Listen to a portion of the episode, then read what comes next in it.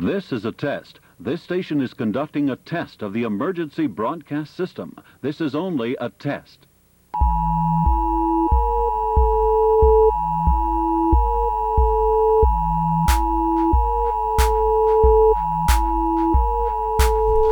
Ladies and gentlemen, I'm Thunderpud number two, coming to you from the rabbit hole, and I'm proud to present the fourth volume of the Good News with the Reverend Doctor. I turn you over now to your co-host, Agent C.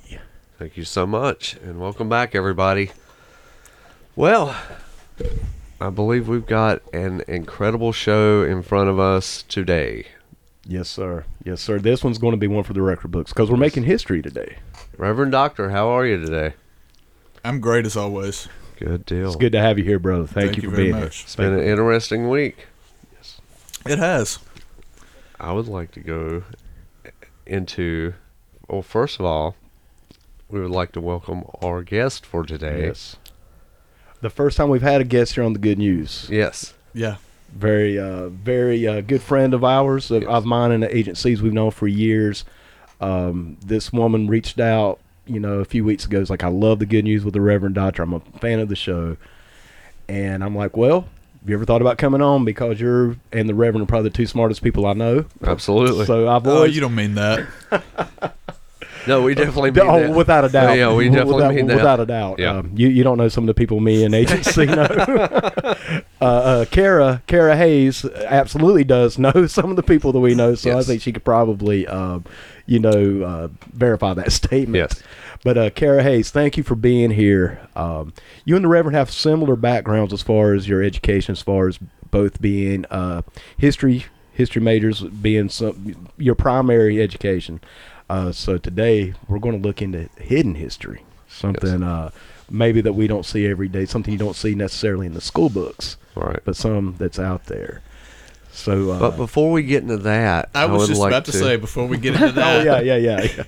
in the news, some more Michael Jackson revelations. Yes. that is correct. Yes, Reverend there. Doctor, do you, do you mind?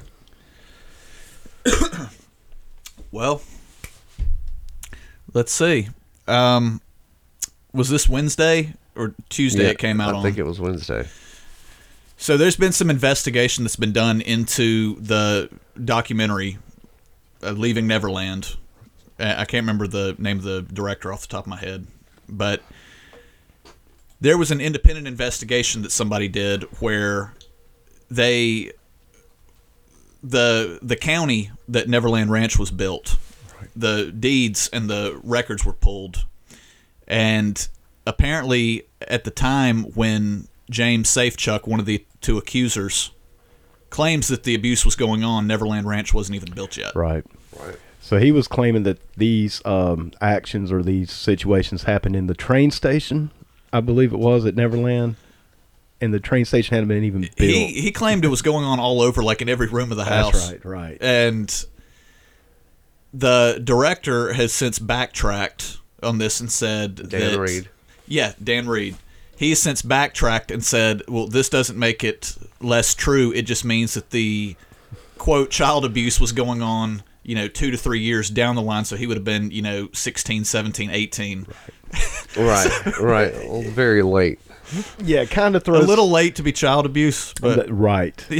and, and those years are pretty formative, man. I mean, you remember the ages between twelve to sixteen. I mean, that Yeah. Yeah. So, so it kind of threw a little bit of a monkey wrench in some of the narrative. Is basically Not Mm. to say that there couldn't be abuse at that point, but Well, there can always be abusive dynamics in relationships, but we kind of have to talk for a second about how big of a year's indifference those are. You know, the difference between 12 and 16 or 17 that's only 4 years. Right. But that's very different from say like, you know, 25 to 29 Thank you. Exactly. or exactly. 23 to 26. Exactly. Exactly. Like And it just- those are huge years. Right. it just doesn't fit this model that he's been patterned after, No, it doesn't. It doesn't. as far as the age range, as as far as you know, his his uh, victims. Right. uh, you'd s- You would say. Well, and part of one of the things I said last time we were here was that when, you know, Corey Feldman says that MJ didn't abuse him, I believe him. I do. Right. I do as because well. they didn't start hanging out together until he was 16 17 years Right. old which appears to be way past the point that jackson had any pattern of being interested in and Right. for all intents and purposes it seems like they were just friends who bonded over having bad showbiz childhoods Right. Right. I mean, even with Macaulay Culkin, I, b- I believe him when he says he was never abused. I, I watched him on the Rogan show. They brought it up. I mean, I to me, he looked like he was very sincere, you know, Yeah. and I, I don't doubt him at all. Why would At he lie any- uh, about that? Well, you know? at any point he could have. Oh, oh, Yeah. absolutely, absolutely, yeah. I mean, once again, you know, as we talked in the last time we were all here, personally, I think that there was something going on because I just don't see how somebody in, in the Michael Jackson camp never stood up and said, "Hey, I, even though I know you have innocent intentions, you cannot be sleeping with these children in your sin." Somebody at some point had.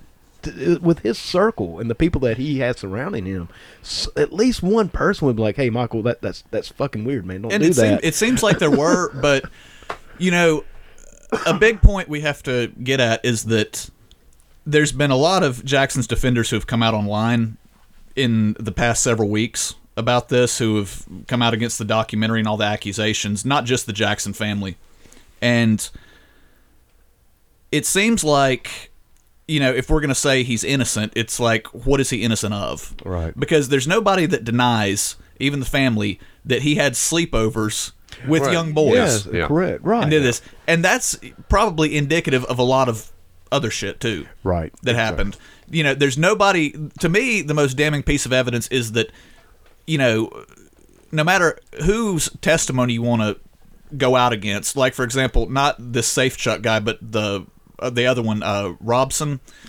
there's been uh, Michael Jackson's lawyer who did an interview talking about him, and he goes, "This just doesn't fit the pattern that I see because this was a guy who broke up Britney Spears and Justin Timberlake.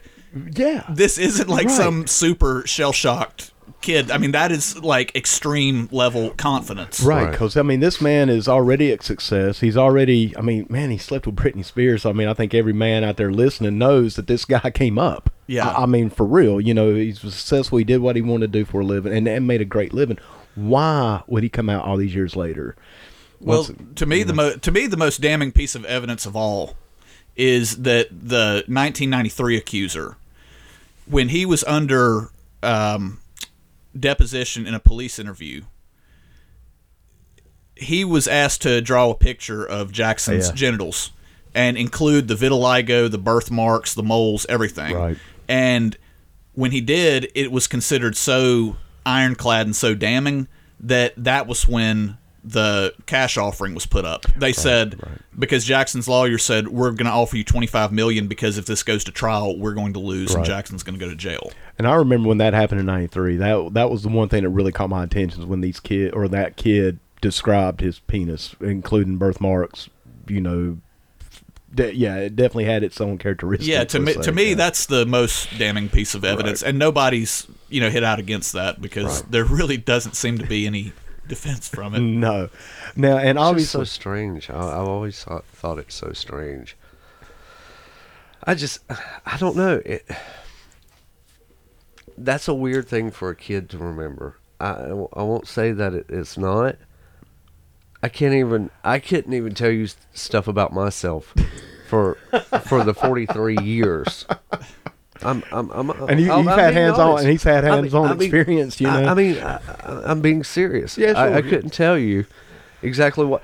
Could you? Could you with a partner? what, what you mean? Describe my penis? Yeah, or, or or even with a partner that you've been with, or anybody you, you've been in contact with I can't- intimately. I've never had any partners with penises. no, no, I- I'm talking about just. See, he's turning it. This is this is not that other show, Oh, Okay, that's tomorrow. Yeah, that's tomorrow. Okay. but anybody you've been intimate with, could you describe them? I mean, possibly, possibly, Maybe. maybe. But see, I think it comes down to the trauma.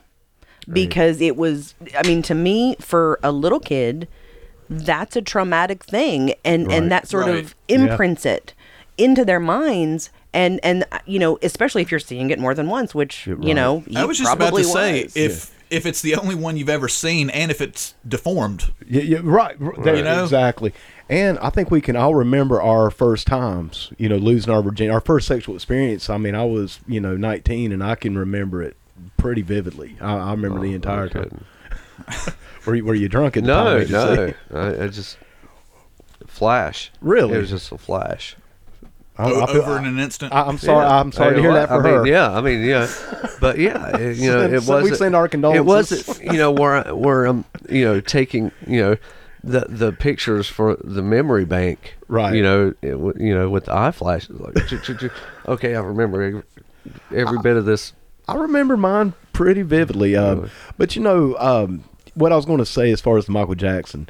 uh, If you want to get more in depth with this, you know, subject, go back and listen to our Leaving Ne- Neverland presentation. Yeah, we go please into do. a Yeah. lot of detail about it because I don't want to spend a whole lot of no, time on no, that because this is a whole nother, Oh, absolutely, absolutely a whole Which- nother episode. Which we may do another spe- special presentation to Yeah, at you some know point down the follow line. up with All it. right. because today I want to talk about something that both our guests are very familiar with, and that is not just history, but hidden history. History, Yeah. like I said a little earlier, that we don't get to see in school books. You know, stuff you have to kind of go looking for.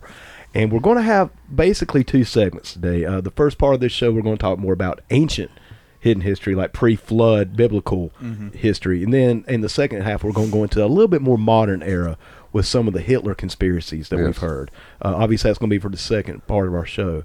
But to start out, I know Reverend Doctor, you are, uh, you know, you you have a big interest in in pre-flood history. Is that correct? yeah, that's correct. And um, I do as well. That's one of my more favorite quote unquote conspiracy theories: the Book of Enoch, the Nephilim, Watchers, things of this nature. Reverend, do you want to kind of put it out there? Well, well, question: Have you read the Book of Enoch? no, I have not. No, Anybody?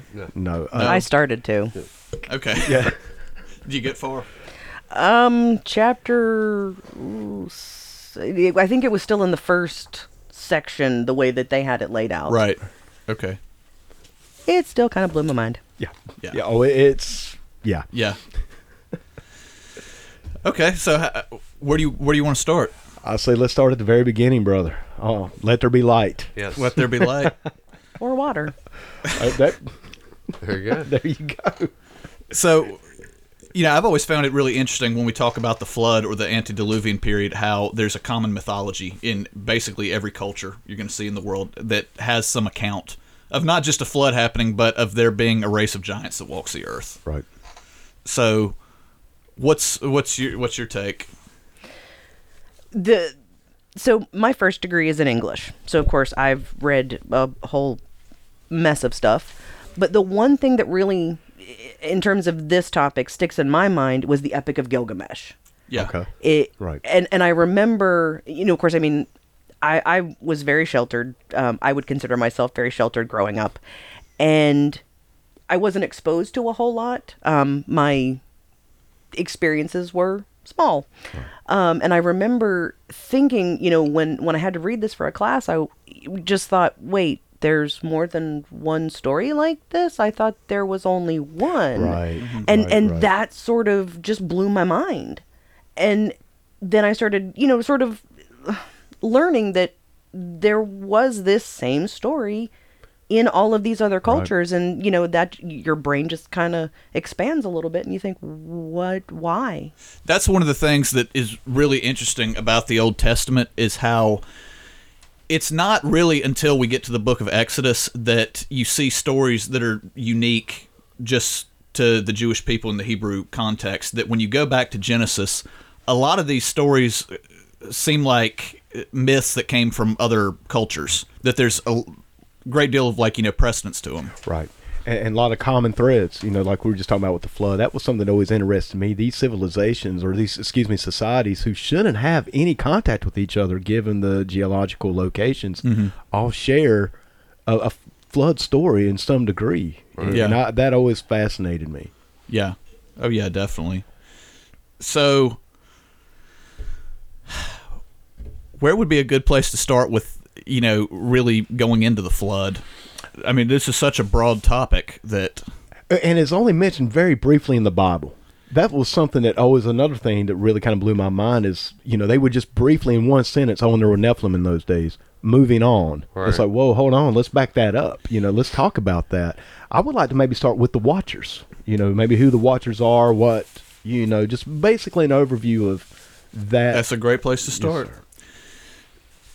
so when we begin talking about the Watchers, I guess a thing that's really important to get out of the way first and foremost is that when we say these stories are in the Bible, you know, people will say, "Well, well, where at? What Bible are you talking about?"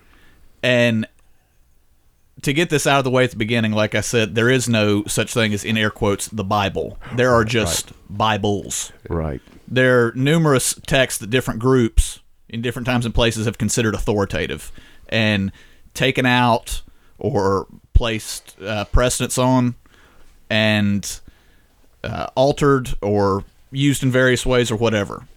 So, in the book of Genesis, it talks about this a little bit, very, very briefly, where the the gist we get underlying the text is that at some point there were a group of angels who saw the uh, human women, or as it uses, says in the text, the daughters of Seth, and came into them, and the offspring were a race of giants right and that these giants became more and more bloodthirsty as time went on, and humans couldn't feed them anymore, so they began eating humans. right And it's also implied that there's uh, a subcurrent going on in the story where these angels taught humans um, astrology, mathematics, warfare, uh, Agriculture. agriculture, uh, math. yes And what it says is these were secrets that were known only above, and not uh, not to be known by humans. Right.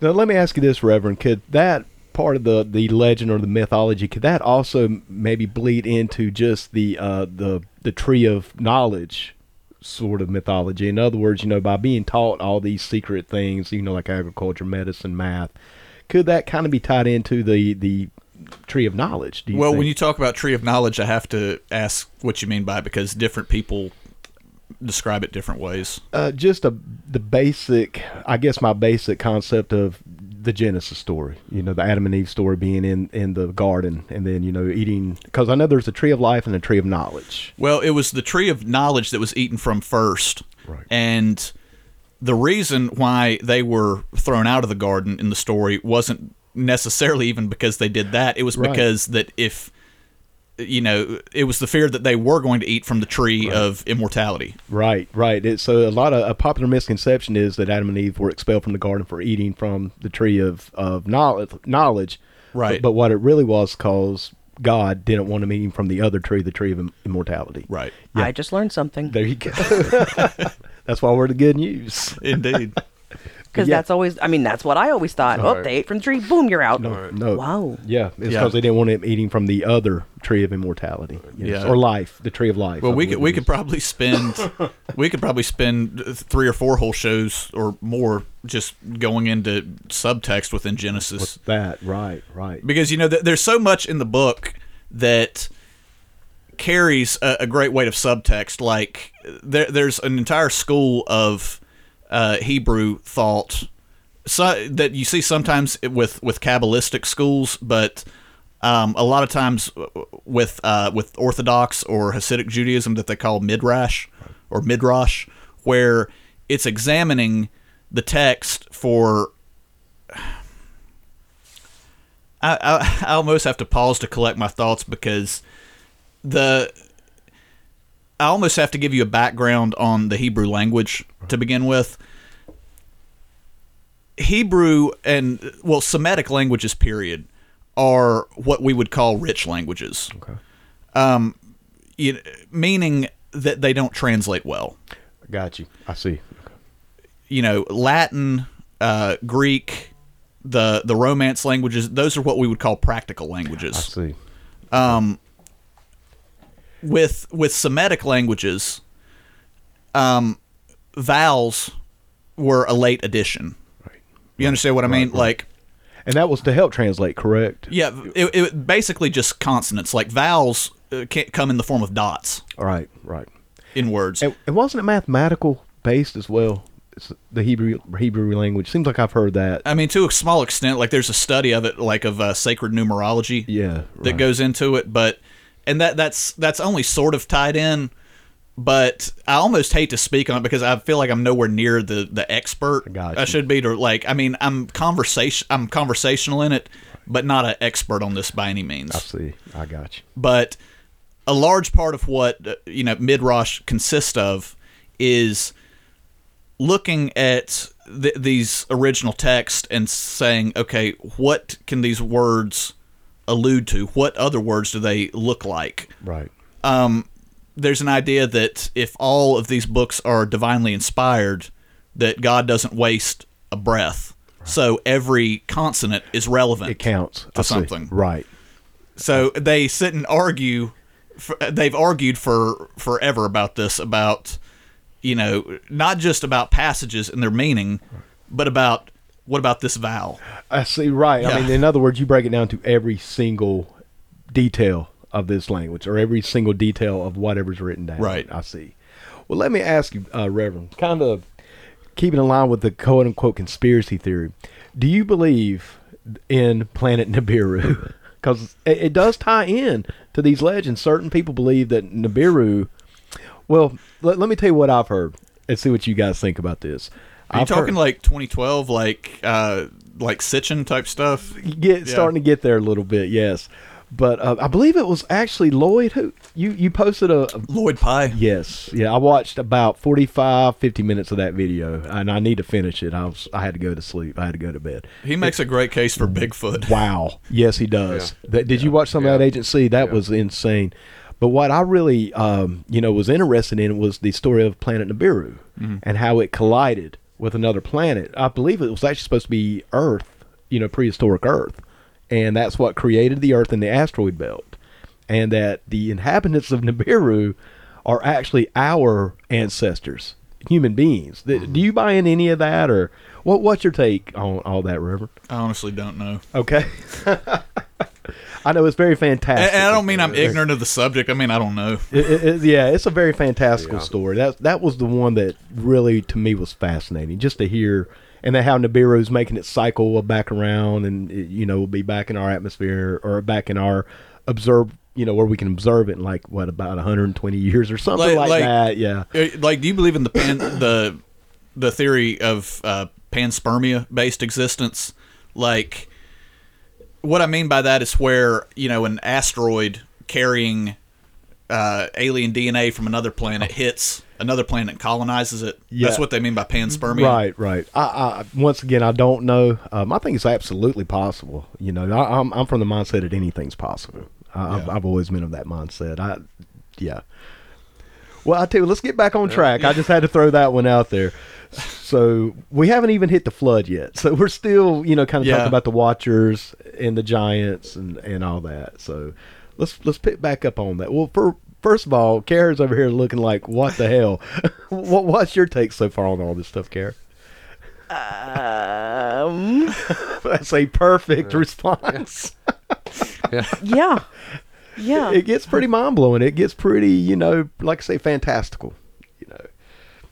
All right, so let's get back into some of the giants and some of some of this stuff, you know, with the Watchers and Okay. Well, w- one of the most interesting theories I've always had about this, or seen written pretty broadly about it, is in the book of Genesis. It talks about there being uh, the sky separating the waters below from the waters above. All right.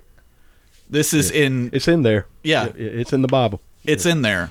So there has been this is like one of these grand unifying theories where it looks at a lot of a lot of things from all over the place like why um well I'll I'll, I'll shelve that for a little bit down the line. I'm still trying to gather my thoughts on this one. But talk Well, I was going to say I definitely want to get into that because me and Agent C on the way over here was was talking exactly about that about the other water layer Yeah. that they talk about. I tell you what, uh, Reverend, once you once you explain to uh, Agent C and Kara, let's just talk about dinosaurs, for instance, because that was the part that really, really fascinated me eh, when we were talking about this a few weeks ago. Okay. Well, there's a belief that a lot of that became really popular with biblical biblical literalists back around the mid 1800s, I guess. And for a while, you know, in the early part of the 1900s, these became less popular and were sort of embraced as like, or not embraced, but rejected as like quack theories. Right. But there's been some interesting science that's come up in the years since that suggests there could be something to it. This might not entirely be bullshit.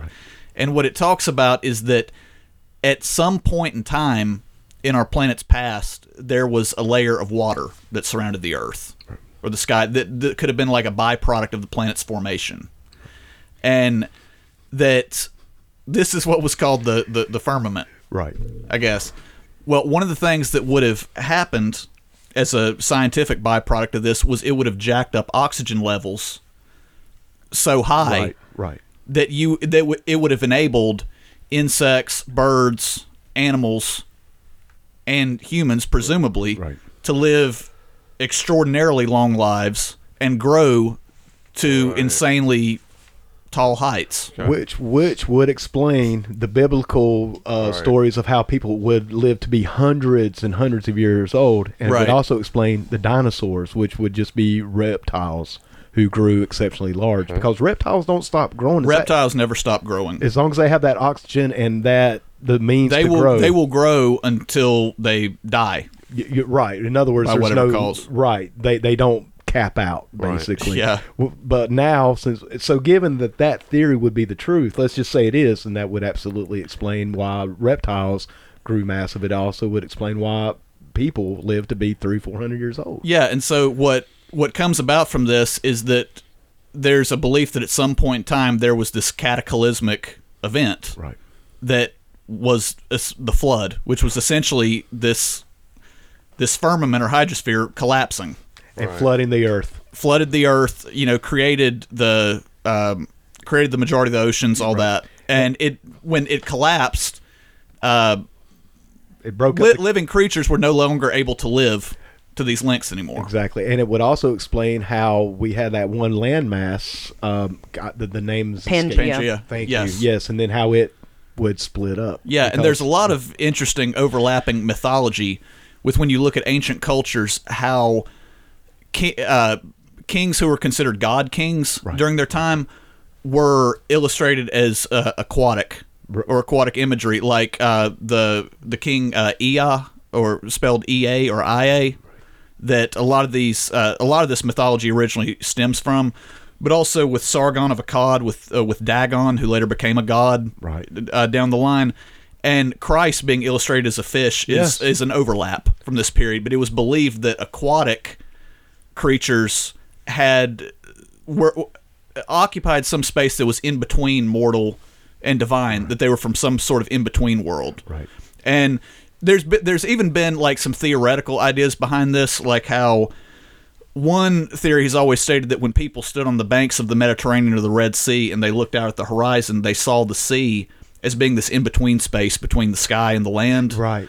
but there's this like apparently way older theory which i only learned about several years back when i began reading into this that says that you know this came from the waters being in the sky Which would also explain the flood. Uh, uh, Yeah. I mean, yeah, I think that's pretty obvious. That would also explain that. So you have dinosaurs, the long life of human beings in the Bible, and the flood, all pretty much, and the, and the breaking up of, of Pangea, Right. All in basically one one theory. It, it pretty much could Wow. explain them all just in one fell swoop. That me and me and the Reverend were outside a couple a couple shows ago, just Yeah. outside hanging out. And the Reverend dropped this on me, and I'm like, "Whoa, hold on, man, we got to record this." yeah Yeah. this is more than just cigarette talk, brother. This is, yeah, I, I, Kara, I'm looking at you. My mind Yeah. is blown Yeah. right now.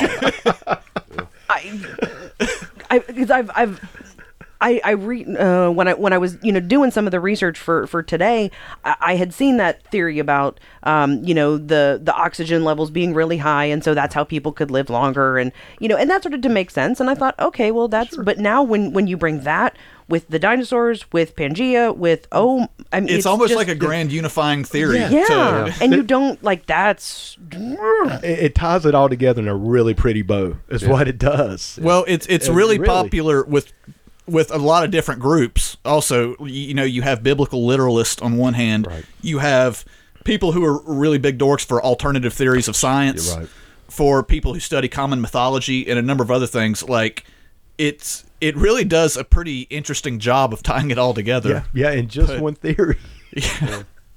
I mean, it makes you wonder. And like I said, you, you know, especially talking about some of the biblical, lyri- you know, the ones who really hold true to what the Bible says, it does say that. I mean, I've read that myself that there was a layer or there was, I can't remember the exact wording of it, but it does allude to there being another layer of I've water. seen it called the hydrosphere a number of times, but basically that's the the gist of it is that at some point in our planet's past as a byproduct of its formation, there was a layer of water around it and the, I wonder if it, so. Uh, no, I have a question. So, so okay, so you have the ball of, of the Earth, Uh-huh. right. and then d- of course we have water on the earth so was there like a layer of air and then over top of that was a layer of water Yeah, that's- so that so we seems to didn't be what breathe they- water right. we we breathed the It, air it was that just something between. that was in the that was in or above the atmosphere. Atmosphere, yeah. That was I guess came from, you know, hydrogen and oxygen separating. I mean, I'm not a scientist Right. by any means, but that's the belief is that all it really did was it jacked up oxygen levels so high that it enabled long lifespans. But that at some point what the theory says is that there was the you know, there was a what could have been an extinction level event or a cataclysmic event maybe where like the which meteors. could co- coincide with yeah with the extinction of the dinosaurs yeah, Exactly. Where this this collapsed, and you know, outside of religion or anything, this became the common thread f- behind every culture. You know, mythologizing it to an extent. and, and, and which Rev- would make sense if we were all on the same continent Exact, exactly, exactly. And then at Yeah. that point, everything splits because you have so much water hitting this landmass. It's going to plus if you had i mean if it was something like a meteor i mean if it smashed into that one hunk of land you it's go. gonna split it and throw it everywhere and then with that Yeah. added pressure of the water dropping, it's going to separate it. Yeah. Mm-hmm. I mean it. That's that's that's an insane theory that it almost sounds too perfect to me. It almost sounds like it ties it together almost too perfectly. Yeah. You- you I know? thought that too. Yeah. That was my. I'm like, "Mm, I'm suspicious because this is too neat. 'Cause Yeah. things that things aren't normally that neat. I know. but exactly. sometimes the simplest answer is the right answer. I, I used to tutor math. That was a job I had a while back, and I would tell a lot of my students. You know, we we would work on this huge long problem. It would come up to four. Let's just say, and they're like, "It can't be four. That's too easy." I'm like, "Why can it not be that easy?" It really is, and it was. Once again, not saying obviously nobody here knows, but it sounds good to me. Yeah. I, can, I can say that it definitely sounds good to me. Now, Reverend, there's also stories though that there were giants that survived this this event. I- I- do you do you buy into that? Like, in other words, I'm kind of going into Goliath here. It's kind of where I'm. Well, Goliath actually wasn't a Nephilim in the Bible; he was a Canaanite, oh, okay, okay. or no, not a Canaanite. Um, crap, I don't have my book here with me. I, forget it, but but he was not considered. no, he was not a Nephilim. Okay, okay. He was just a giant from among his people in the book. So maybe like seven foot tall, like Right. E-, like Kane or somebody like that. Exactly. Somebody who's just Yeah. extra tall. the WWE came. Yeah. We oh, need- oh yes, yes, yes. Oh, I forget what Not- we're- not yes. Abel's- not Abel's brother. No. Yeah. Yeah, the Undertaker's brother. Yes, the Undertaker's brother. But that one always just like I said, that one blew my mind. Now, Reverend, let me ask you, since we're still kind of you know talking ancient hidden history, the Anunnaki or Anunnaki, I'm sorry. Mm-hmm. What what do you think? What, what's your take on the Anunnaki? tell me yours first. Well, I, I think it's interesting. I think it's a fascinating theory. Uh, basically, an Anunnaki. And correct me if I'm wrong here, Ben, because I may be getting my um, my wires crossed here. But there's, uh, I guess, a theory, a, a conspiracy theory. Well, that- there's numerous theories Yeah, you were from correct. all over. And uh, one of the, I guess, more widespread ones that Anunnaki were not of this earth, that they were aliens. And that they came down and basically, almost like the Watchers, there, there's a little bit of an overlap sort of with the Watchers mythology, that they came down to some of these civilizations, mostly the Mayans, if I'm not mistaken, and the Aztecs, possibly. Somewhat like w- Well, what one of the theories, like a, a really recent one, talks about is that these were a race of extraterrestrials who became kings.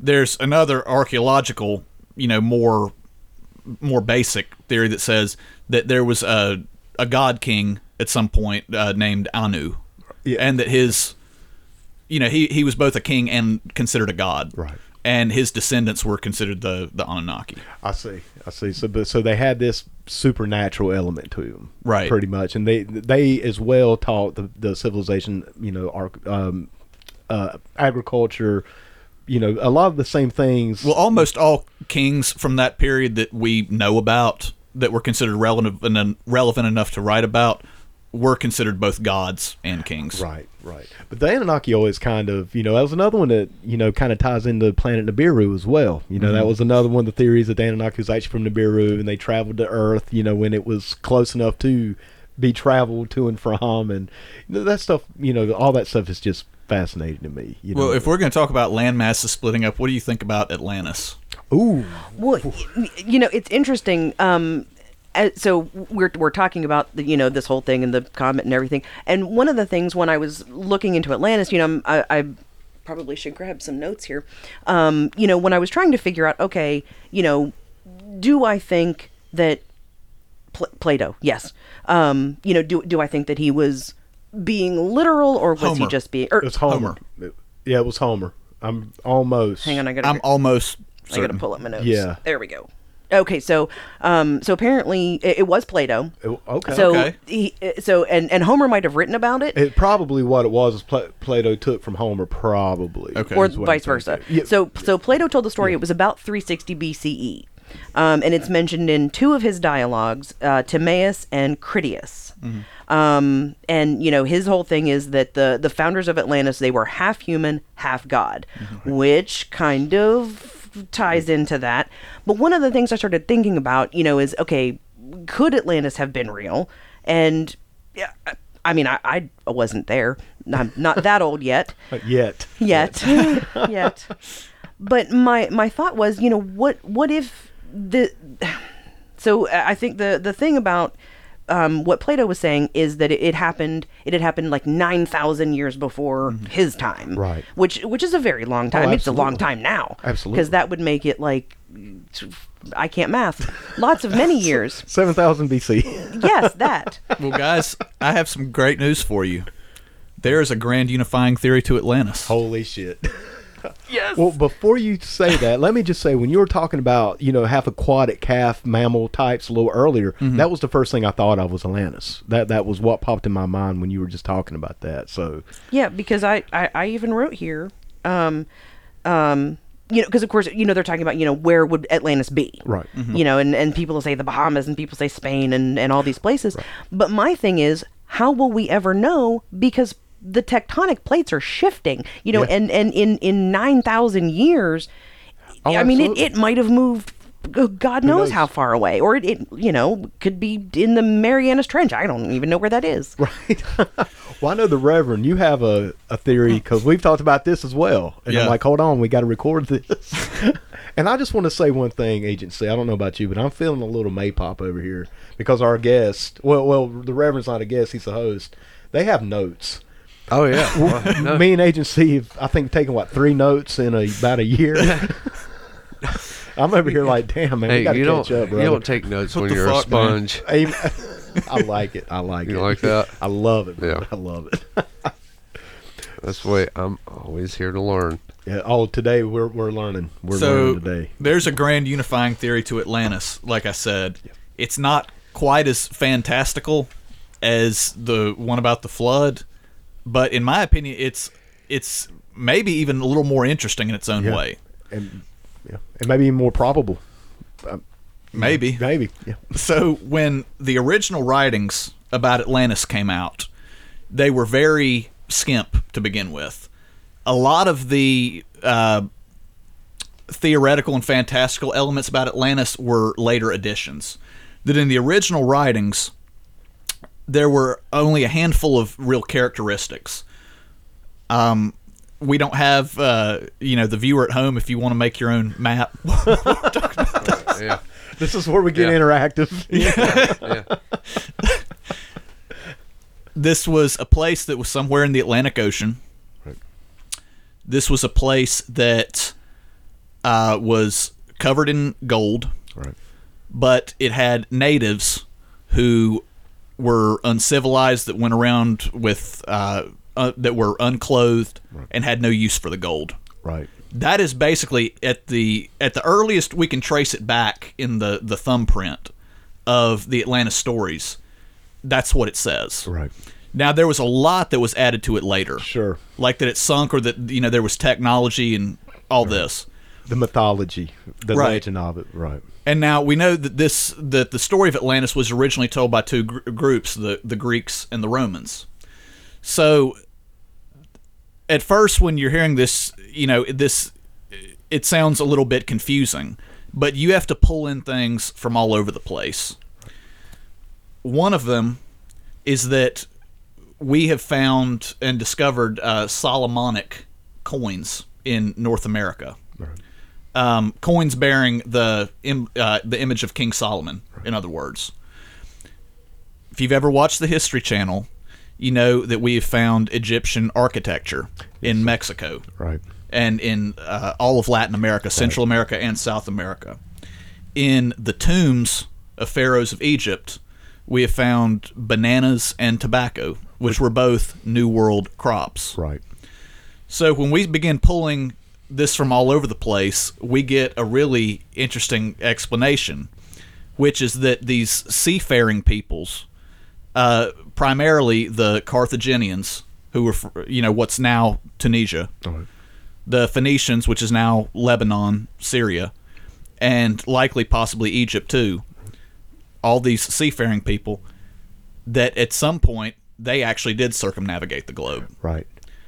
and I forgot to mention that another part of the story, the the the other part, which I forgot to throw in, was it said in the original writing of Atlantis that this place in the Atlantic Ocean is the size of Africa and Asia put together. Right.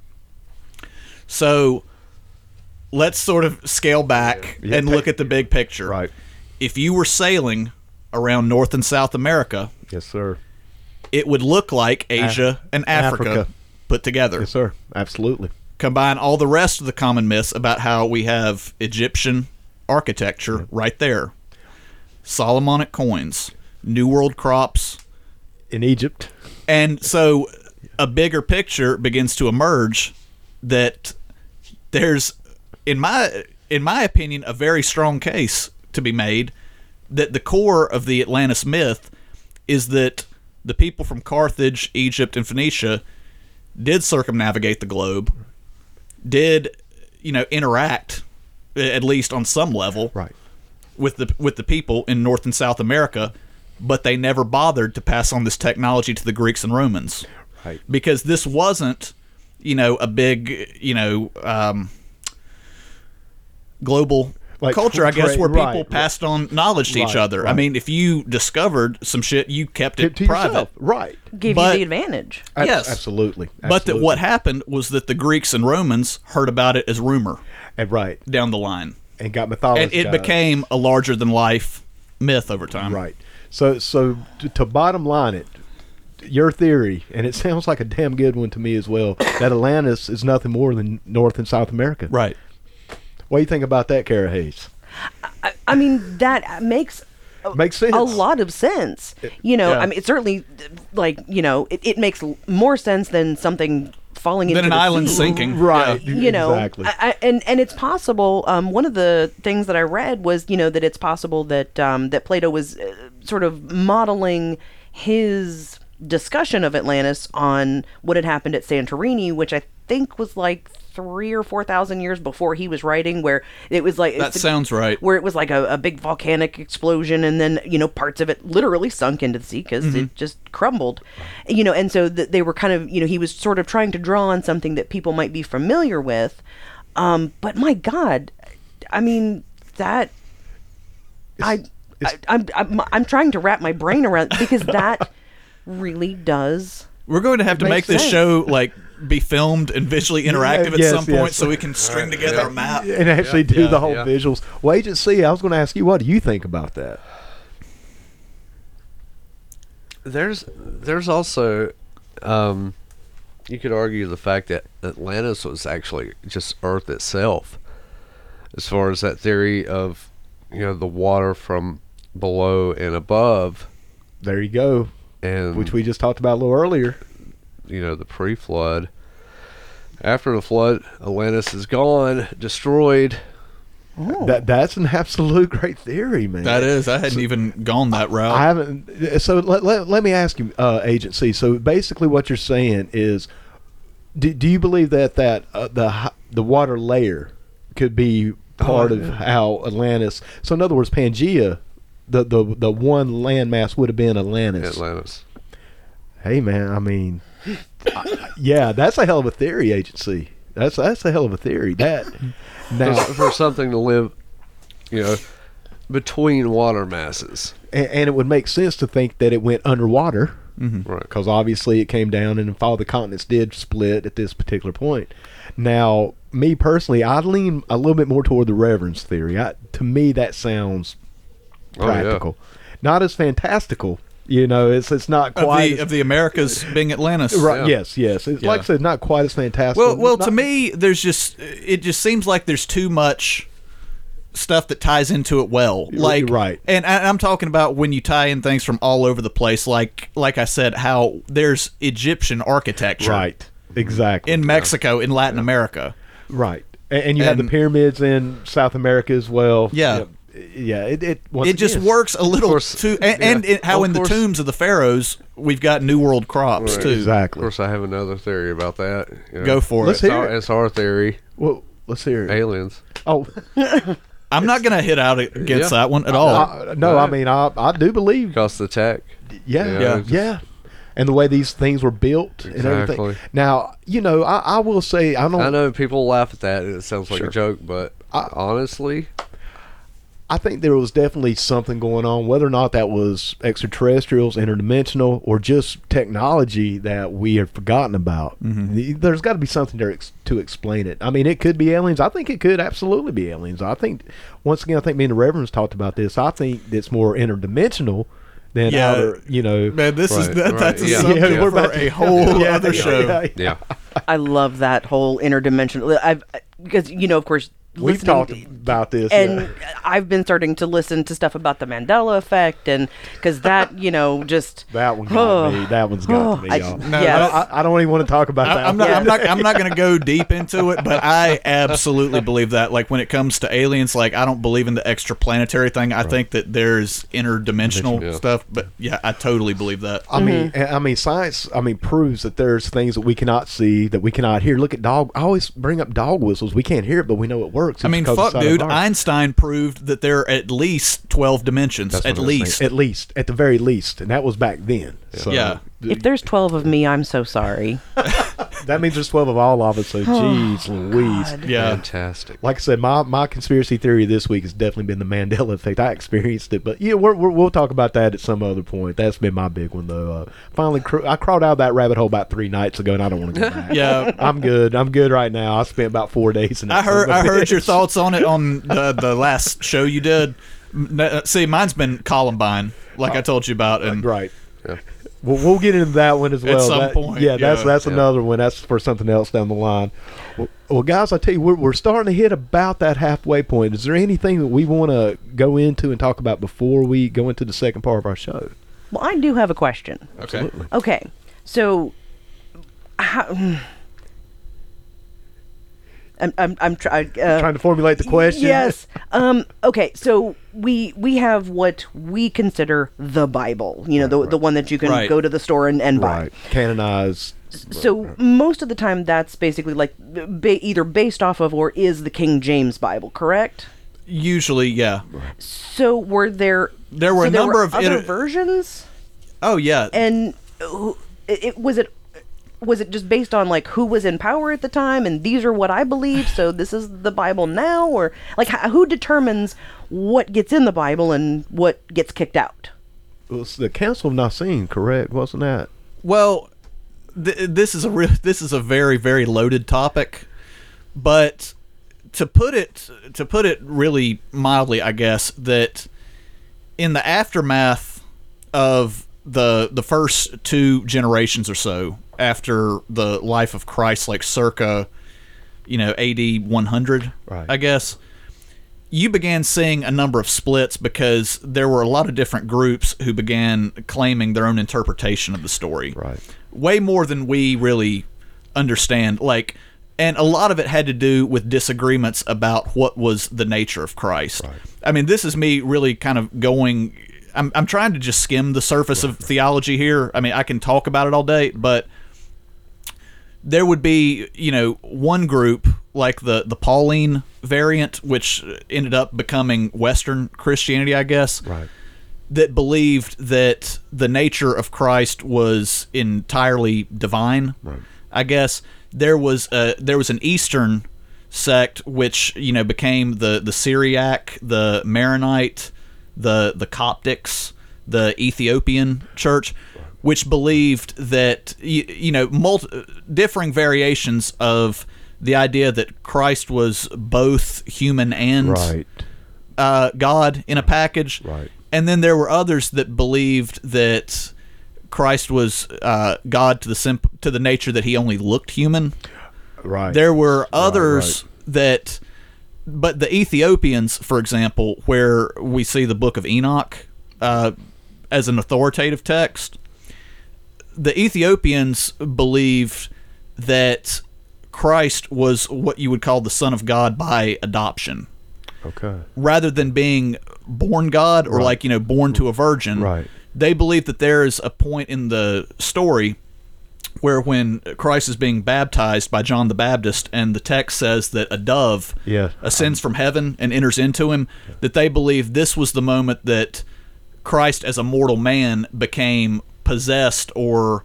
Uh, became the living embodiment of the the Word made flesh that, as a spoken so they John. call it, right. So they call it that he was a mortal who became possessed by the word and became the living embodiment and vessel of God. at that point of baptism. Right. Which is kind, which makes sense because that's always seems to be that the moment for uh, as far as I can have heard and can tell that was the defining moment of Christ's life is when he was baptized. Right. From John the Baptist. There's always like pre-baptism and then obviously and see, so when we talk about Bibles or different books being authoritative, when for okay, for example, when you look at some of the different um, splits in religion that occurred, specifically like splits within Abrahamism, like when uh, when Islam came about in the the six hundreds.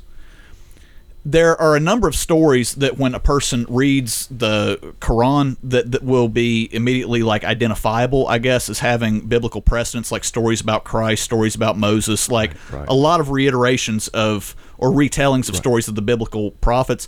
But there'll be but there's a number of twists that to Western eyes and people who grew up within Christianity look a little odd. Okay. And they'll say, okay, where did this come from?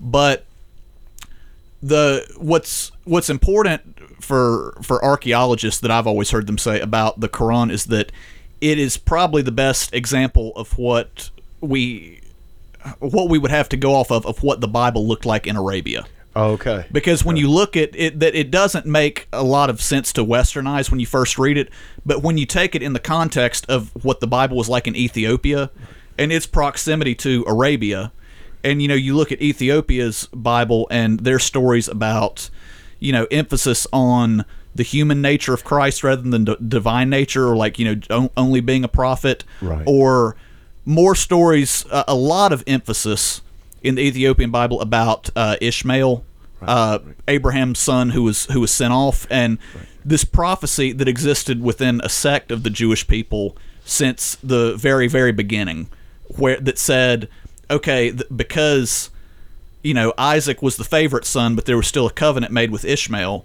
that after that that how would I say this that there that the chain of prophets were going to be Jewish, but that there was going to come a final prophet at the very end of time after the the Jewish Messiah, who would be from the Ishmaelite line, Right. and that there would be yeah You, you, Right, you get what right, I'm getting right, at? right. So there's a number of stories that when you take it within uh, looking at the Ethiopian Bible and the one that existed, you know, like uh, like the the Syriacs and things, for example, that make a lot of sense when you start to kind of breaking them look at it down, because you right. see, okay, that's how this evolved. right and how we get to what we have today Right. today and, or even to the King James era I would assume you know by the time it got there Yeah. that was kind of where we're at with it so Yeah. That's how that's sort of how that stuff evolved. I mean, like when you, you- we could almost do a show in and of itself about how, you know, religion evolved Right, over the right. course of the last 2000 years, but you really have to look at the that there's a lot more commonalities than we would see on the surface. It's just that with with western eyes and only seeing, you know, essentially Pauline Christianity and then seeing you know, um, the the largest segment of Judaism and the largest segment of Islam, we look at them and go, you know, how how did these quite evolve into each other? Right. But when you realize there are so many schisms and splits and texts that were left out, right all over the Right. place that different groups considered authoritative or such and such. like, like the Book of Enoch for yeah, instance right And then you see, like I said, the the proximity of Ethiopia to Arabia. It's kind of easy to see how they do evolve. exactly exactly so Karis how does that pretty much you know Yeah. answer your question what you was looking at it, it's a pretty deep subject yeah it's like you were just saying Reverend this is something we could have an entire We we really series, could. series sure. on you know and I would listen to that all day because I have so little knowledge. so well hopefully after today you have a, a little a more than lot more. perfect Yes. Well, guys, uh, do y'all want to go ahead and take a break and start moving in our second half, or is let's do anybody? that. Do, do you guys want to say anything before we end this part of hidden history? Before we go into the more modern hidden history? What what you got? Well, I'm going to take I, that. I, I, I have a surprised look on my face because uh, that's a lot. was going to that's say I'm going to take it by your Yeah. expression that we're probably going to go ahead and, and end this segment, and uh, we'll be back. And uh, before we uh, do that, let's have a word from our sponsors. Don't go anywhere. We'll be right back. What's up, Puds? This is Jason from the podcast with Jason and Mike, and I'm here to invite you to check out the premier video game store in the greater Charlotte area, GameSwap, located at 112 Northeast Court Square in beautiful downtown Lincoln in the great state of North Carolina.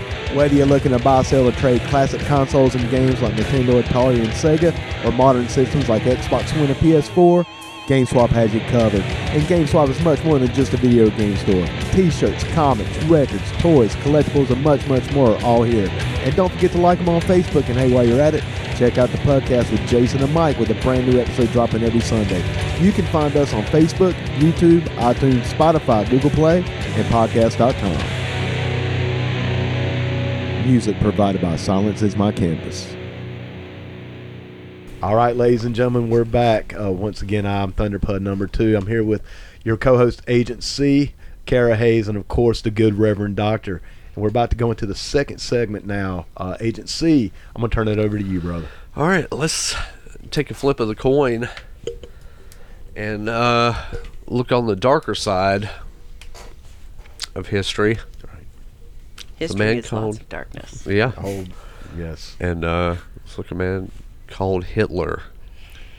Now, Kara Hayes, this was when we first talked about you coming on the show, this is what you were talking about that you would like to discuss and come up and, and come up here and give your take on. And this is something, Reverend, that I know you too are, are schooled upon schooled on as well. So Kara, I'm gonna turn it over to you. And why don't you talk a little bit about what we're going into and then me and agency will probably just kinda take a step back and and just take it in.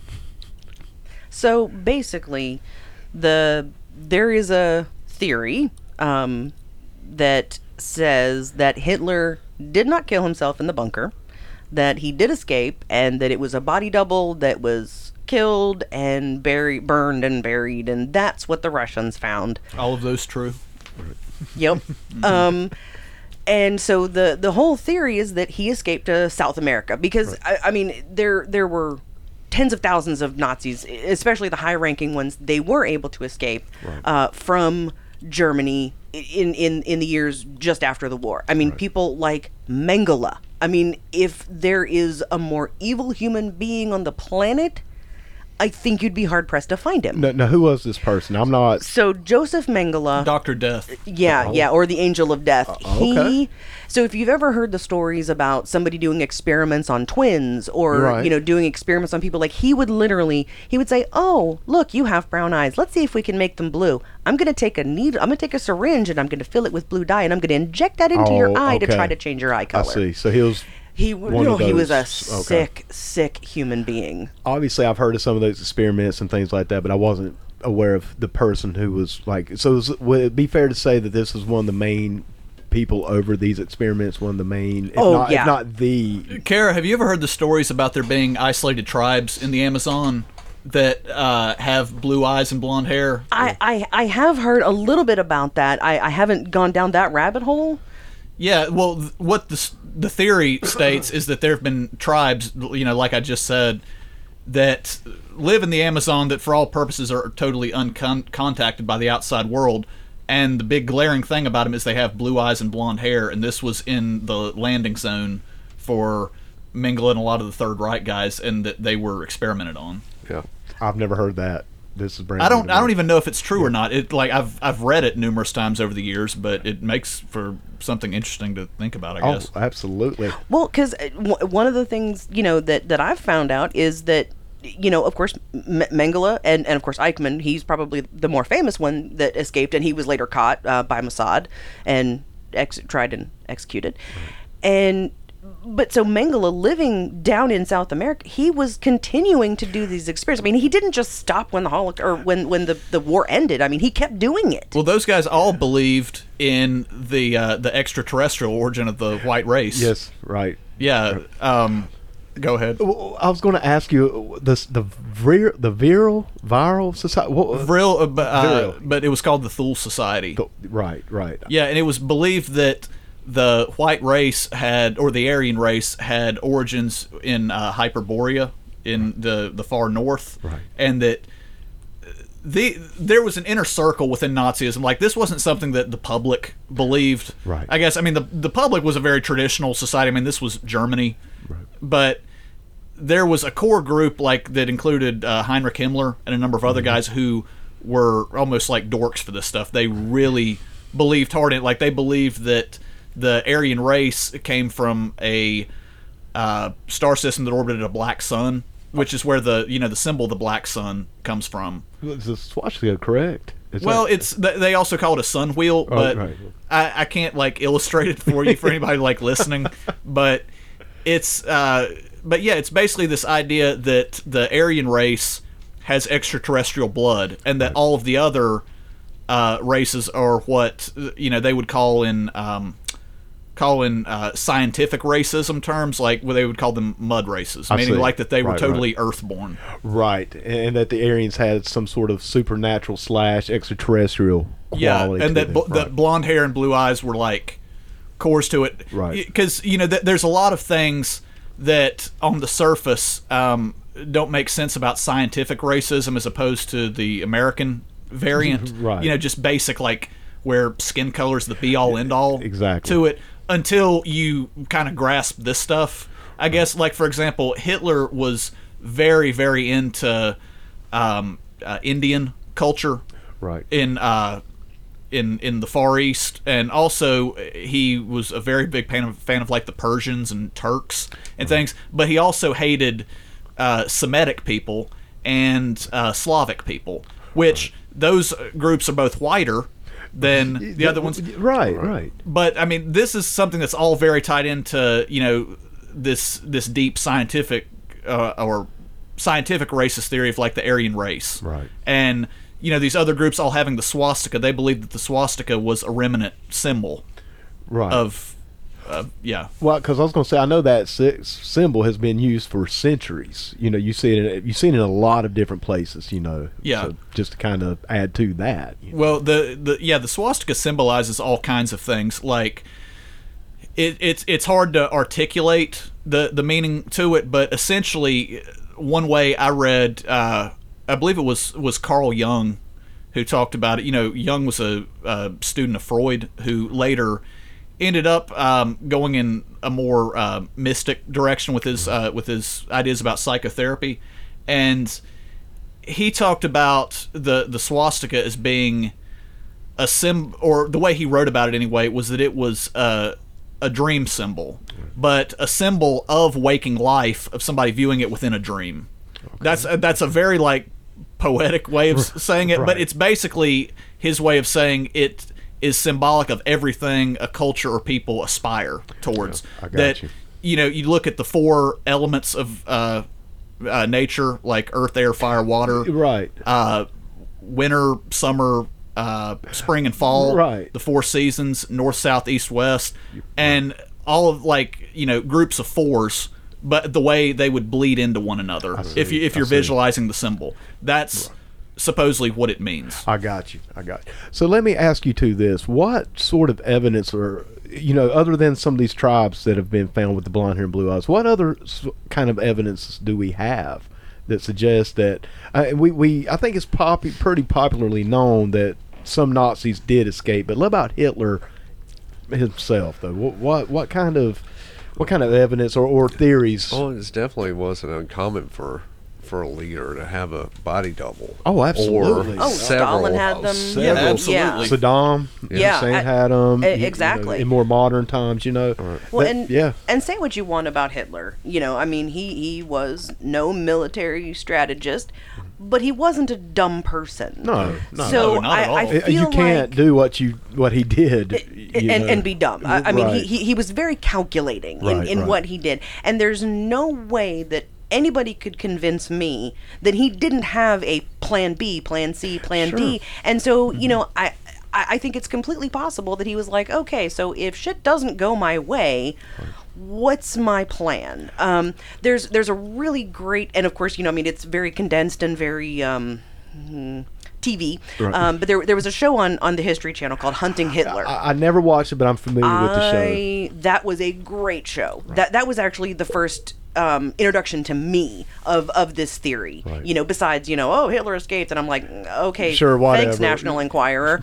You know, Weekly World News. exactly, Right, right. exactly. Do you know the theory about this uh, priest or like Vatican representative named Father Crespi? No, Can no. you can you you want to Yeah, go you- into nope, it? You go ahead. okay, neither of you guys know about Mikey, it. are you? I, I haven't heard about this No. one. So there was a priest, or I guess you could say a, a Vatican representative. I don't know if he ever preached any kind of congregation in a way like we would rationalize it. But this was a guy who lived in the bases of the, the Amazon, right in the area between Brazil and Argentina. And basically, his role was to guard a, an art collection of some sort. And this was way, way back away, like away from the public, like, you know, in wooded areas, I guess. Um, and there were a lot of rumors about this guy for years and years and the story that i keep seeing is that around 1992 93 this guy died and the only name he was known by is father crespi he was basically like a pretty mysterious figure and when he died you had uh, millionaires and billionaires, all of them German, coming from all over the world to throw him this extravagant funeral, like almost a thing fit for a king. king? Right. Yeah. Right. They have this grand uh, grave or like mausoleum set up to him with an eternal flame that to this day is still swept weekly. So, so this was for a lowly Vatican associate. yeah, a humble priest. Oh, Humble priest. Mm-hmm. and unquote. his Yeah. his gravestone contains the words or or the epitaph. It says, "There are no words that can sum this man's greatness up in death, because there are no words that can sum up his greatness in life." for a lowly Catholic priest in the jungle. And there have been people who have seen this art collection that he guarded. There was one woman who worked for American intelligence whose father was a ambassador to G- they were originally German, I believe, but they but she came her family came to America when she was a child. And she had spent time around the inner structure of the of the Third Reich, I guess. And she like i said ended up getting a job for american intelligence and she was interviewed and she said you know, I would swear on my eyes on anything that was Adolf Hitler's art collection. Oh shit. Yeah, and so Wow. yeah, Uh, Which I, I mean, Yeah, we're all kind of just over here flabbergasted for lack of a Yeah. better term. I'm which speechless. where, on I that. mean, what better place? I mean, who's going to suspect a priest? I mean, there, Right. there, there, there were priests in, in, in the Vatican who helped some of these high-ranking Nazis escape. They Escape, got them yeah. passports. They got them safe passage. And and we're talking two, three, four years after the war. right, and one of the things they do know about Crespi is that almost no one ever saw him. right. That I mean, he was Real very, reclusive. very squirreled away, very hidden, and all this. But Maybe it was Hitler.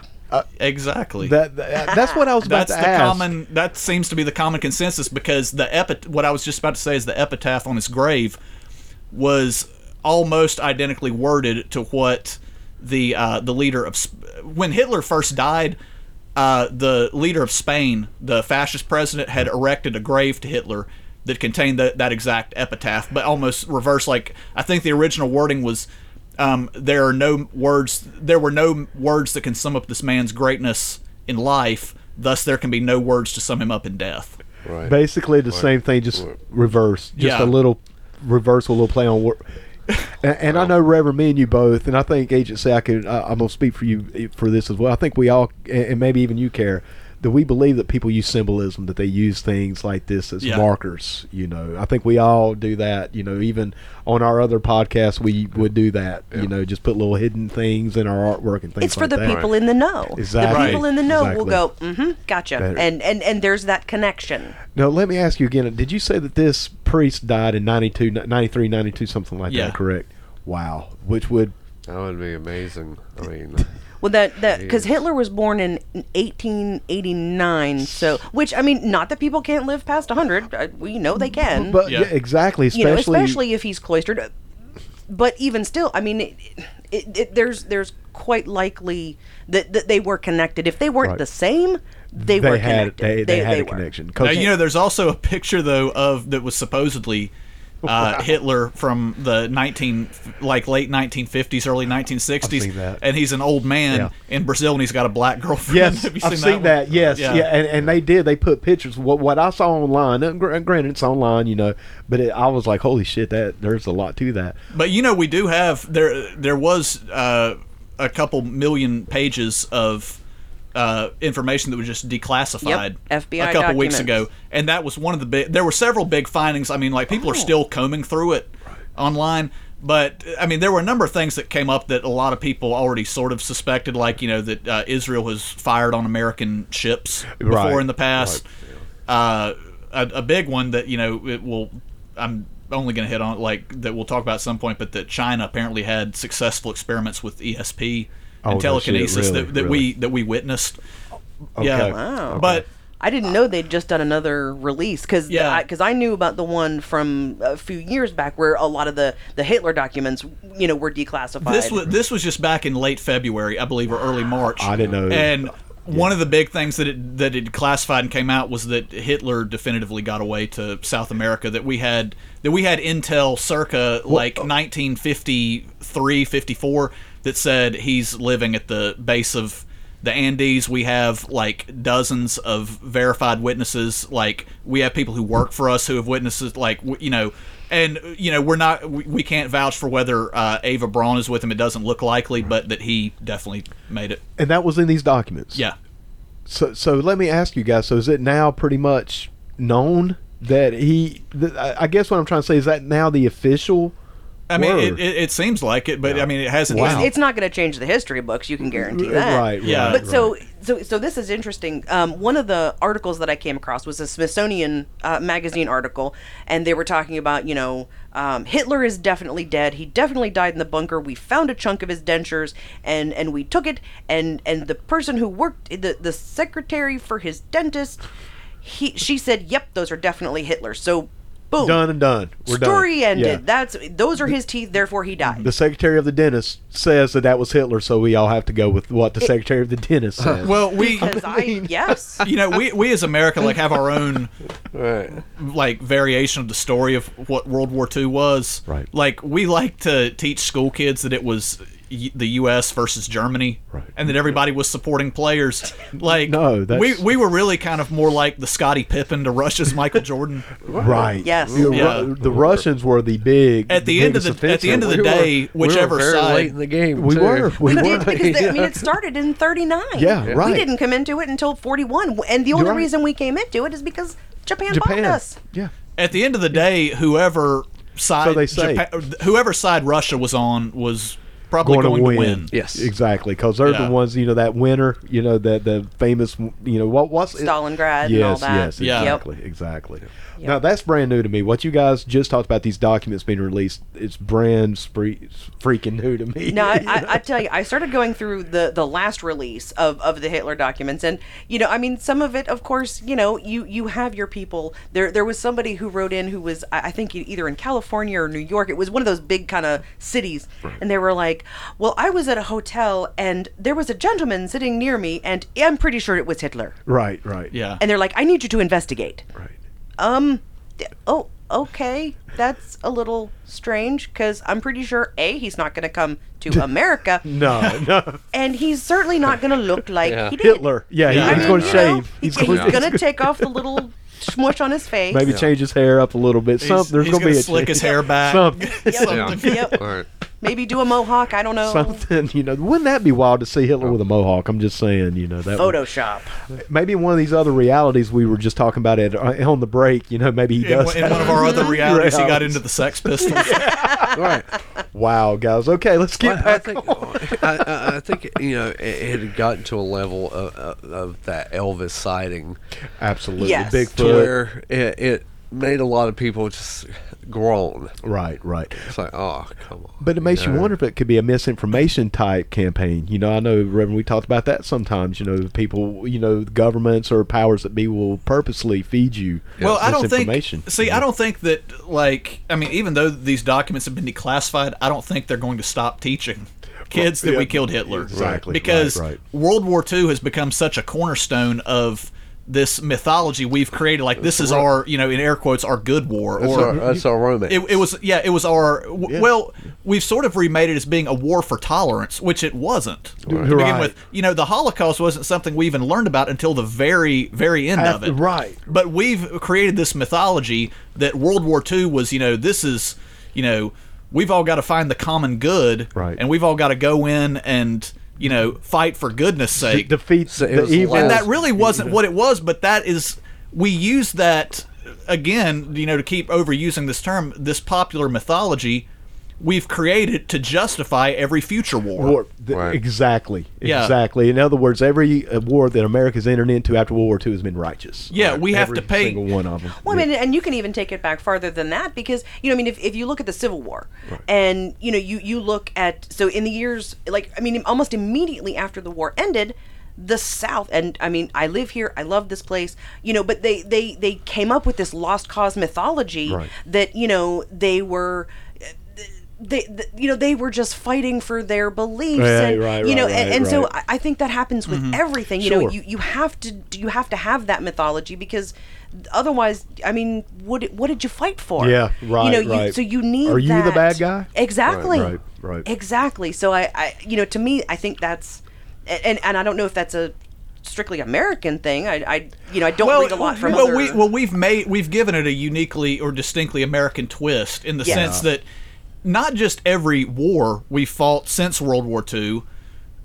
eh, Hell, every politician we've hit Yeah. out since then. Yes, what sir. do we say about them? We say this They're person Hitler. is literally They're Hitler. Yeah. Yeah, yeah. Yep. Or Or- every president, which man. I Every can't leader- stand. I- I, I'm cannot with- take that because it it it diminishes Yes. what Hitler, who It Hitler just- was, and yes, what he did. You know, and I what he asked did. somebody that Yeah. once. I was in a college class and I heard somebody say Trump is literally, Literally- Hitler. literally and so Hitler. I tried to flip it on them just to see what they would think. I'd say, "So, are you saying Hitler is literally as bad as Trump?" And right, right. Well, well, well, what, what?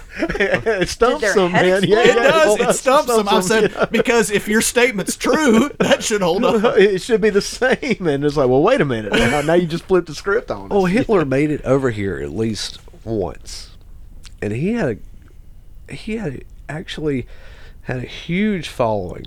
Oh, here in Huge America. support Oh, in oh yeah. America. No, there Oh, was the a Bund, yeah. Oh yeah, yes. man. Yeah, there was a huge uh, Nazi support for. Oh, for very him much here. so. Yeah, yeah. Huge. especially in Oh, the yeah. years le- you know Leading before we up. got involved. Right, right. You know, there were lots Oh no, they, of there were Nazi rallies and Mm-hmm. stuff happening here. Well, Yeah, I mean, if yeah. you look at the, the big ones, Henry Ford, Walt Disney, Prescott Bush. Bush, yeah, there you go. I mean- and you know, we haven't even touched on Operation Paperclip. No. no. that one, I mean, once again, you start talking about all these old, you know, Nazi officers being brought in to basically for- scientists. scientists. I mean, yeah, yeah, Werner yeah, von yeah, yeah. Braun. Oh, hey, yeah. you good? y- You were a good Nazi. So come on over and start so NASA. We're just gonna pretend that that didn't happen because Re- we I need mean- your science. Right, right, Right. right. I mean, it's like I said, they all basically did start NASA. I mean, that was, you know, the bulk of. of Well, because I, I mean, it's scary to think, but Germany was much more technically advanced, Absolutely. Absolutely. technologically advanced th- than we were at that point. I, well, and that's also partially why uh, military st- uh, strategists will tell you why we lost, why Germany lost the war, is because Germany's reputation had always been they were a nation of craftsmen or clockmakers. They were Yeah. the best at. They were the best. Precision. At, they were the best at engineering. They Right. were a nation of very like anal retentive people Right. who were obsessed with detail. precision. Right. Yeah. So they would build a tank, for example, that would be perfect. Right. Like they would build a perfect U boat, a perfect, uh, you know, uh, fighter jet, everything. Yeah. Well, America is not a nation of craftsmen. We are what you would call a fast food culture. We're more qu- quantity over quality. Yes, Push where- it out, Push get it so- out. Yeah, so in the Yep. time Germany could produce, you know, one tank that was like a nine or a ten, Right. we could produce three tanks that were like six or, Fives. sixes or sevens. Right, exactly, and just outnumber them. Yeah. You know, right. Now imagine if they had that kind of precision with our kind of numbers, we would be speaking German right now. Well, that was a lot of the thought line that went into paperclip. right, to bring that kind of precision, that kind of because even today Germans are still known to be pretty much excellent at whatever they BMW? do. That's what I'm saying. Mercedes? Mercedes, even Volkswagen. I mean, guys, you still see Yeah. Volkswagens from the 70s on the road. I was going to say the only I mean, other one that's really Yeah. comparable is the Japanese. Japanese. Yeah, there you go. Well, and you know, it, it's interesting that like th- that there's ki- there's really an overlap there because you know in uh, Mein Kampf, Hitler's thoughts about the Japanese, I always thought were were fascinating. I, I'm not familiar.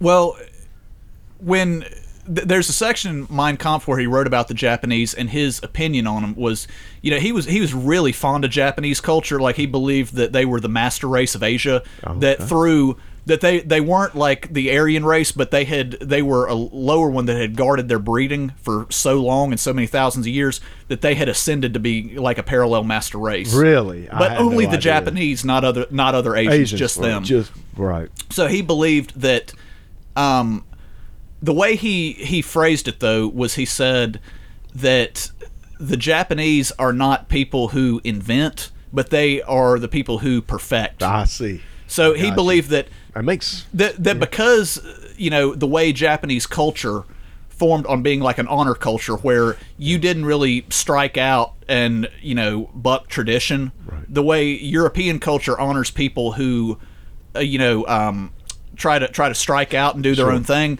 that Japanese culture was originally based around you know if you um, came up in life you were going to do what your father did and just perfect Ah, that I and what see. your grandfather did and perfect that and so on and your so children on will perfect down the what you line. were doing. Yes, Right. that they were uh, that they were a culture of perfectionists. Right. So, what Hitler said is that you know Japanese culture will not produce a telephone, but when a telephone exists, they Ah. will be the ones that will give you like an iPhone 10 for a Right. current example. Exactly. I see where you're going with that. That makes sense too. I mean, even in our modern history, you just m- use a great example right there from the telephone. You know, that was I guess created by Edison, if I'm not mistaken. or Bell. Bell.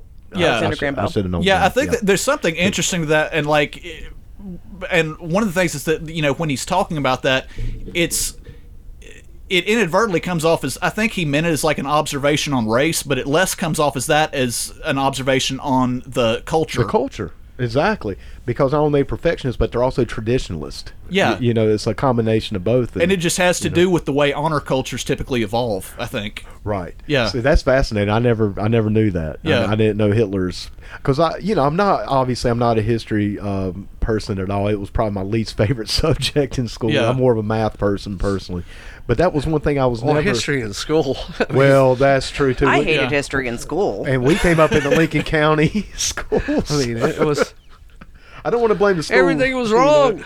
Well, and you know, plus I just I sucked in school anyway, so I can't. I don't really want to put it on the county because that was Right. But the county probably didn't help either. Let's- But yeah, that was that was basically the core of what I was saying is that Hitler believed that the Japanese weren't Aryans, but that they were a parallel master race, and that he believed that it, that when Aryans and Japanese specifically like work together, that it's beneficial for the entire world. everybody. And so I he see. had, and because of that he had a huge fetish for the Japanese people. And, and the Japanese were pretty brutal as well at Yeah. this time. Like like they were known for their brutality. I mean, that's why to this day, like a lot of Chinese people do not like Japanese people. Just given, if I'm not mistaken, guys, if I do say anything wrong, you know, please correct me. But the way I understand it, that's why there's so much tension Yeah. between Chinese and Japanese. The way the Japanese treated the Chinese before, you know, the World War II, Right, and, right, right. and before their their you know eventual defeat, but.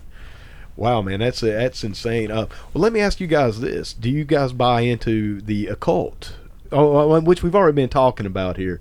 But how deep do you think that it really went with Hitler? Because, uh, you know, according to a lot of experts on this stuff, they said he was Fanatical. entrenched and fanatical, Fanatical. about Absolutely. the occult. I, I I don't discount it at all. Right. You know, especially in the upper echelons. You know, I, I they they had those rituals and you know Right. those kind of tendencies, I guess. Right. And I, I would I would absolutely believe it. And, and correct once again, correct me if I'm wrong, but Hitler kept a lot of those kind of people around him in his circles too. Correct, like a lot of you know astrologers and, and just you know overall New Age type, you know, Yeah, bef- spiritual, beliefs, yeah. you know. See, that's something else that always kind of just really intrigued me. You know, watching I used to love watching those old shows, Hitler and the occult, stuff like that. I Yes. used to love watching that. But once again, it was something you know I was always like, well, is this real? Is this not just being you know sensationalized for entertainment? Well, there's a lot You to know? suggest that Hitler was a, a traditionalist Right. at his core. That he wasn't somebody who was really into all this shit that would have been considered out there. Right. Um, there, there was a quote where he actually said where he's asked about his religion. Y- You know, it's it's always been sort of assumed by a lot of researchers that sort of like Thomas Jefferson that Hitler was probably an atheist, Right. but that he held on to uh, the external surface of Christianity for Right. popular appeal to the people. Right, right. But there, there's a quote where Hitler says that, um, if, if I'm not mistaken, it goes, uh, "I was born and baptized a Catholic, and by the grace of God, I'll remain one." Oh, really? Okay. Yeah, Okay, but I'm- I'm but not see, familiar. but by all witness accounts, that it wasn't something he took very seriously at all. Right. It was just in, I guess, just as part of his. It's paying lip persona. service to the public. Exactly. Yeah. Which I think we have a lot of that in today's modern politics as well. I think we see that a lot today. So I Right. mean, you could definitely know that that was going on in that you know in that time as well. you But know. there's a fascinating uh, quote by you know we we had used him as an example earlier of uh, of Carl Jung, who wrote, like I said, he was a student of Freud, but he wrote a lot about both the occult and the Third Reich, and uh, a, a quote I've always thought was so damn interesting ever since I read this was he argued that what was actually going on in Germany had to un- be understood in mystical terms, that it was a reawakening of the pagan gods. Have you ever heard I, that? I have heard idea? that. Yes, yes. his quote i got it pulled up it actually goes we are always convinced that the modern world is a reasonable world basing our opinion on economic political and psychological factors but if we may forget for a moment that we are living in the year of our lord 1936 and laying aside our well-meaning all too human reasonable, reasonableness may burden god or the gods with the irresponsibility of contemporary events instead of man, we would find Wotan quite suitable as a casual hypothesis. In fact, I venture the heretical suggestion that the unfathomable depths of Wotan's character explain more about National Socialism than all of the reasonable factors put together. No shit. So basically, you're taking it back to that, I guess, paganistic type The- the- yeah, the- beliefs. yeah, it was it was basically like an idea that what the Third Reich was was it was a giant occult ritual, Right. to reawaken Odin and. Yeah, and, and rule basically rule the world. So in other words, it wasn't necessarily about economics. It wasn't necessarily about the culture at the time. Well, it is that on the surface, Surface, but, but right, at, right, at a right. deeper current level, that's yeah, Flex of this stuff is just mind blowing to me. it's definitely mind blowing. Well, guys, we are starting to kind of get toward the end of our show. Let's um, what got? Yeah, this has been Wow. yeah, and it's gone by pretty quick. We still have time, you know. We still have some time, but um, is there anything you guys would like to, s- you know, before we do end today? Is there anything that we do want to talk about? Anything we definitely want to get out there? Let's talk about uh, the evolution of World War II to now. Okay. Do you think we're we're that the world we inhabit is basically just a giant aftermath of World War II? I think so. I, I, I've, I've I always thought definitely that. do. I've always thought that. I mean, there's definitely a pre World War II kind of feel, you know, that you think about, and then there's definitely post. You know, to me, post World War II is when we had the superpowers, is when Russia and America became prominent in the world. Because really, America wasn't as prominent in the world before World War II. We were more just kind of to ourselves. Well, and if you look at 1945 as being like the true transition year between nationalist bodies being global superpowers versus international bodies being Right. global superpowers, like in the old order, say pre 1945, the world powers would have been, you know, Germany, Russia, France, France. Britain, Right. Japan, so on. Post 45, they're secondary players to NATO, to the UN, Yes. to the EU, the Soviet bloc, the at that Council on time. Foreign Relations. There- yes, like and you just mentioned the UN as well. Yeah, yeah, to where national bodies are, like I said, they're secondary backup players. and I always thought it was pretty fascinating. Now I'm definitely starting to get way more into conspiracy, you know, the the, the more fringes here. I always thought it was kind of fascinating. You saw more UFO sightings, you start hearing more about things like that, these supernatural type, you know, things after World War II. I always, well, you think about that, Reverend. Now we're going to go into the secret space program Wow. and paperclip. Let- let's save it. Let's save that then. Uh, you That's- know, we already yeah, did yeah. we already did a show where we hit on it a little bit where we talked about JPL, Jet Propulsion Laboratories, Yeah, and yeah, Jack yeah, Parsons. Yeah, yeah. So, so we'll, we'll go in that a little bit more in detail at some some point down the line. But that, that was something I've always found fascinating. But to answer your your question, Reverend, yes, I do. I, I'd absolutely. Agency, what do you think? As far as a pre and post World War II world. Well, and definitely as far mean, as Israel being a main oh player, hell, we Yeah. didn't even bring that up. Oh, yeah. Yeah. yeah, yeah, exactly. Which was something we were talking about on the break or during our break. You know Yeah. about how Israel and how important you know that is. is yeah, we, we'll we'll- we'll hold off on that as well because yeah, that's that's an entire once again that's an entire series. Well, I think you know. Well, you know, going back to your original thing, did Hitler get out? Did he? Did he live to whatever age he to a, was to at? a ripe old age. Yeah. You know, did he get to die of natural causes?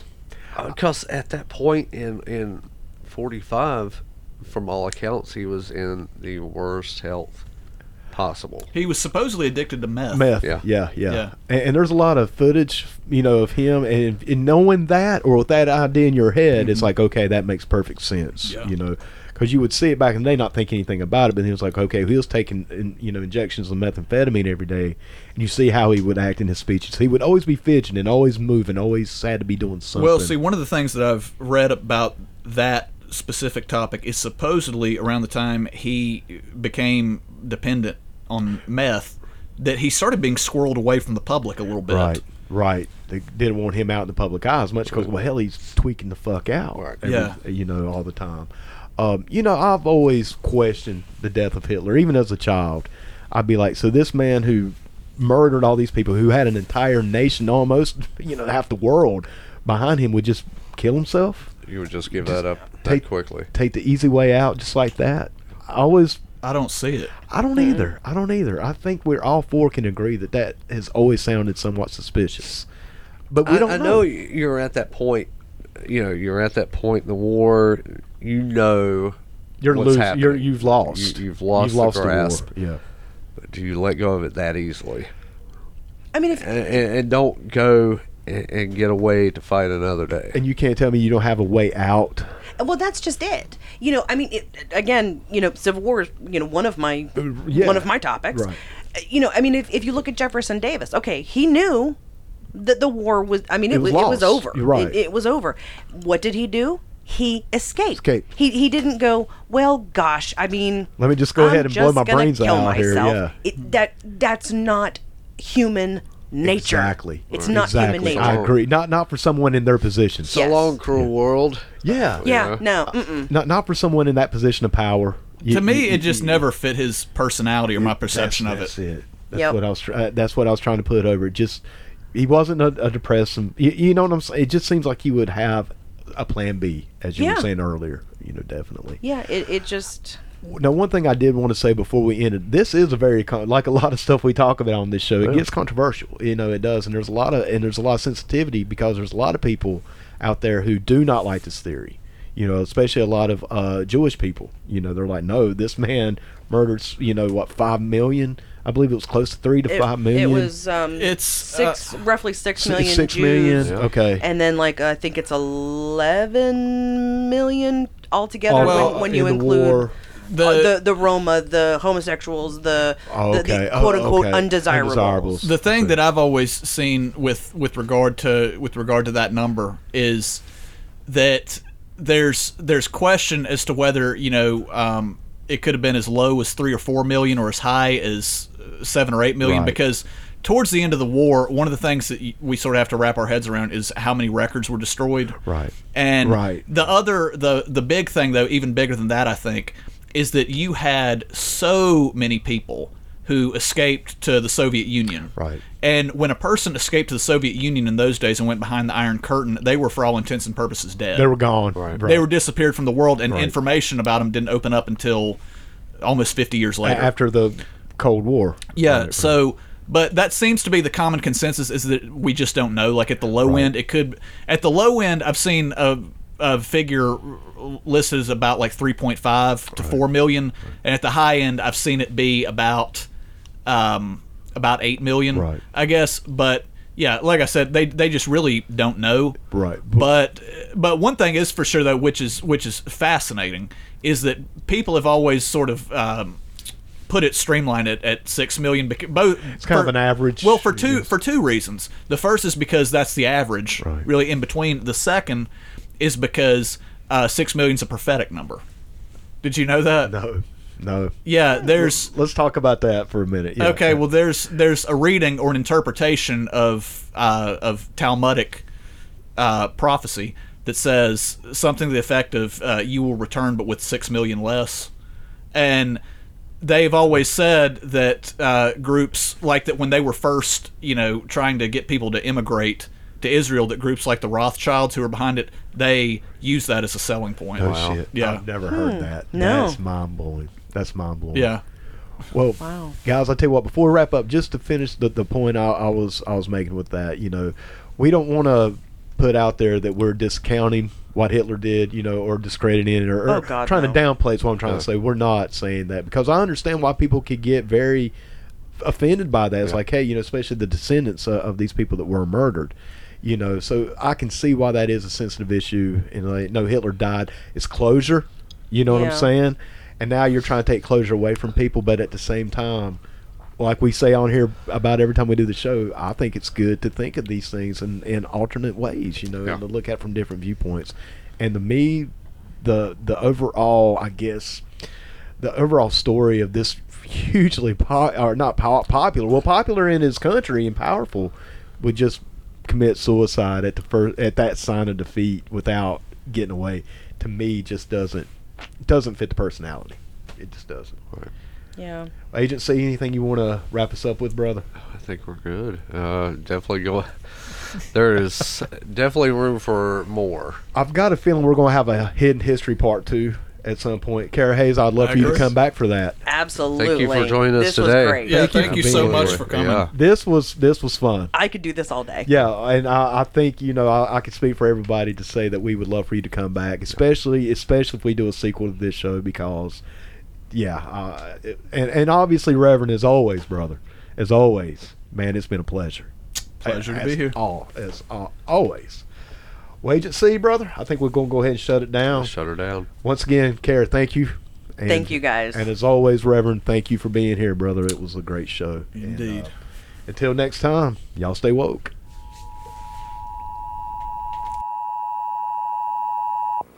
This is a test of the emergency broadcast system. The broadcasters of your area, in voluntary cooperation with the FCC and other authorities, have developed this system to keep you informed in the event of an emergency. If this had been an actual emergency, you would have been instructed where to tune in your area for news and official information. This concludes this test of the emergency broadcast system.